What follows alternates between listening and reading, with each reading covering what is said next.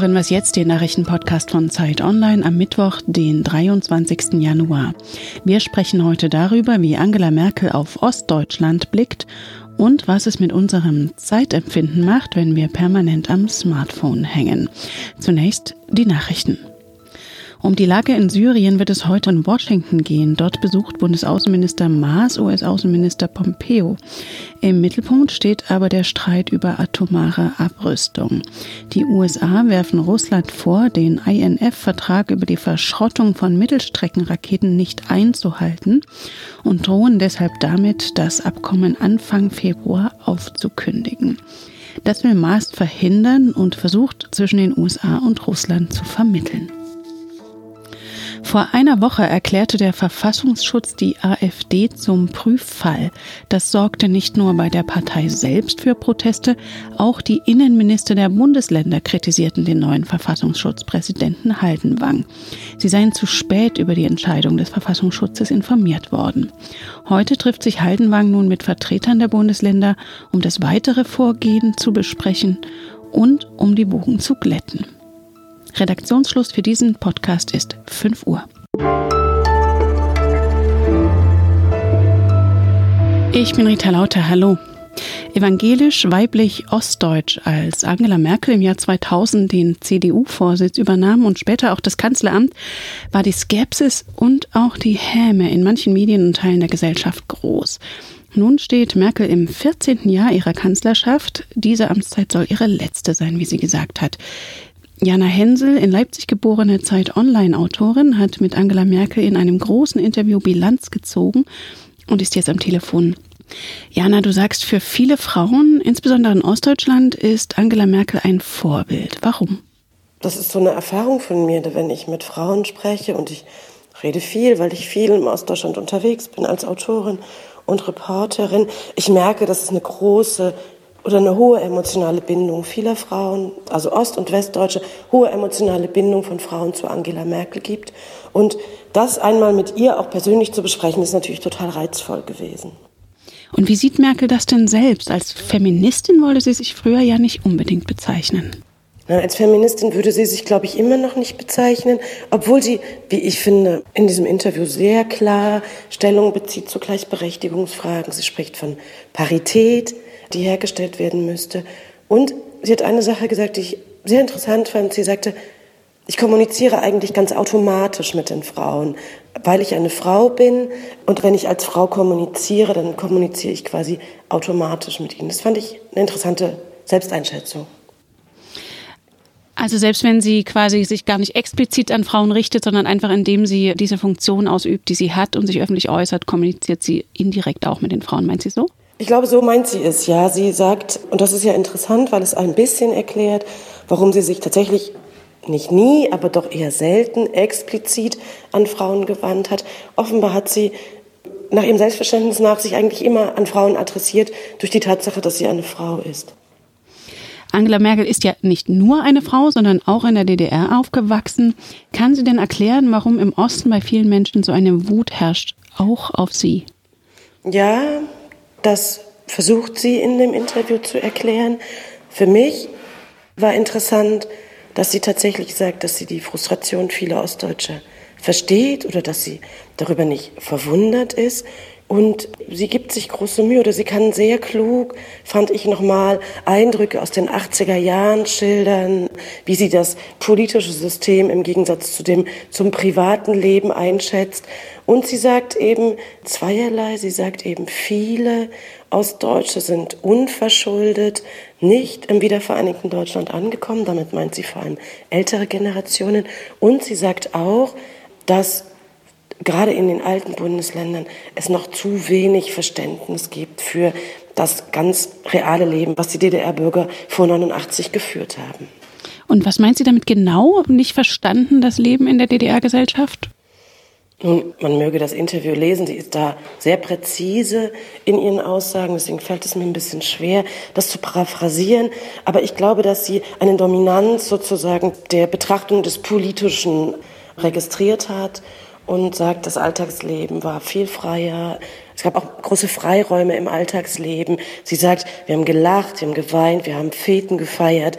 Also Da will sie zumindest, dass man beides gleich beurteilt, gleich wichtig beurteilt. Du hast sie natürlich auch nach ihrer umstrittenen Entscheidung gefragt, die Grenze 2015 nicht zu schließen. Sie sagte, sie sei nicht überrascht, dass sich viele Menschen im Osten damit schwerer taten als im Westen. Warum? Nun, sie erklärt es, ähm, auch das sage ich jetzt in meinen eigenen Worten, sie sagt es ein bisschen anders. Sie erklärt es auch damit, dass es eben zu wenig positive Erfahrungen mit anderen Kulturen gemacht werden konnten. Und sie sagt, dass es sie nicht verwundert hat, dass diese Entscheidung dort auf größere Kritik gestoßen ist. Und dein Interview mit Angela Merkel erscheint heute auf Zeit Online. Vielen Dank, Jana Hensel. Vielen Dank.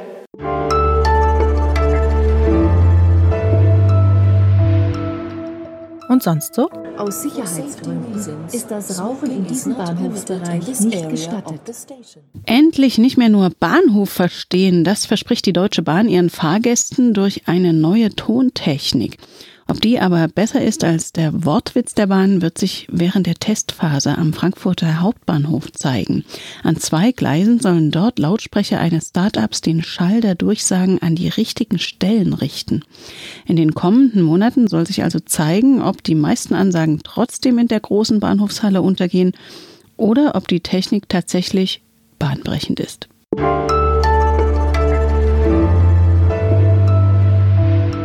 Das haben Sie bestimmt auch schon beobachtet. Mehrere Leute steigen in die S-Bahn und holen wie abgesprochen das Smartphone raus, starren drauf, bis sie wieder aussteigen.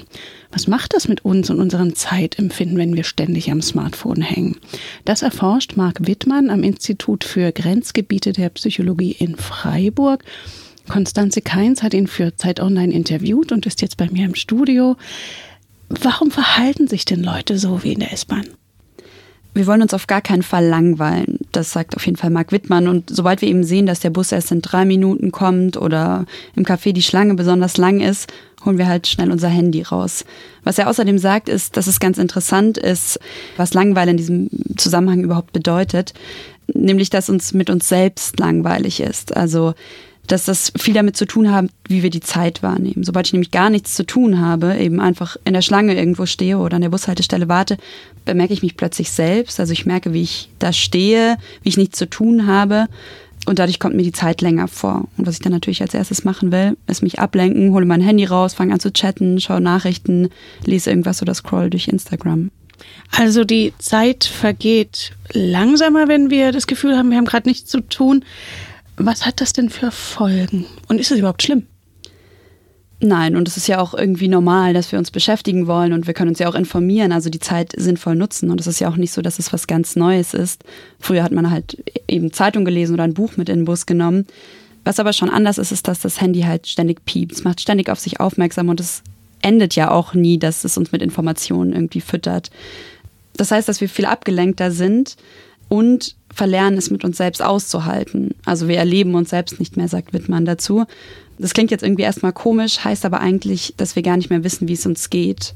Also die 15 Minuten morgens im Bus oder in der Kaffeeschlange nutzen wir nicht dazu, nachzudenken, okay, was will ich eigentlich, was will ich heute Abend machen, wie geht's mir eigentlich, sondern verlieren irgendwie den Kontakt zu uns selbst, holen das Handy raus und nutzen die Pausen, die wir täglich haben, einfach nicht mehr. Wie ist es denn mit der Angst, was zu verpassen, also etwas oder jemanden zu verpassen, kann das auch eine Motivation sein? Ich glaube, es ist fast umgekehrt. Also, dass wir mehr dadurch verpassen, dass wir ständig auf unser Handy schauen. Was ich mir noch gedacht habe, ist das Argument, dass wir beschäftigt wirken wollen. Also wenn alle im Bus an ihrem Handy hängen oder in der Schlange im Café das Handy rausholen, will ich nicht die Einzige sein, die da steht und in die Luft einfach schaut. Irgendwie muss man ja heutzutage beschäftigt wirken, um nicht als nichtsnutz und faul zu gelten. Wobei, ehrlich gesagt, kann das Argument ja im Bus auch nicht zählen. Ich kenne die Leute ja gar nicht, die da um mich rumsitzen. Ja, und vielleicht gibt es, wenn du in die Luft schaust, auch was ganz Interessantes zu entdecken, was dir sonst entgehen würde. Was bringen denn so Apps, die einem einmal in der Woche anzeigen, wie viel Zeit man im Schnitt am Smartphone verbringt? Ich glaube, sie führen vor allem dazu, dass viele von uns erstmal geschockt sind, mhm. dass uns halt plötzlich klar wird, krass, ich bin echt zwei, drei Stunden täglich an meinem Handy, schaue aufs Display.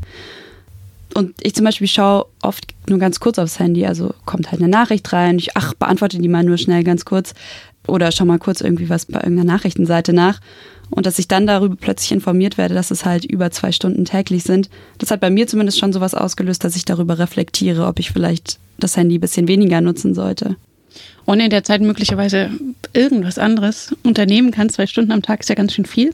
Dein Interview ist auf Zeit Online zu finden. Vielen Dank, Konstanze Keins. Das war Was Jetzt, der Nachrichtenpodcast von Zeit Online. Sie erreichen uns unter wasjetzt.zeit.de und morgen gibt es eine neue Folge.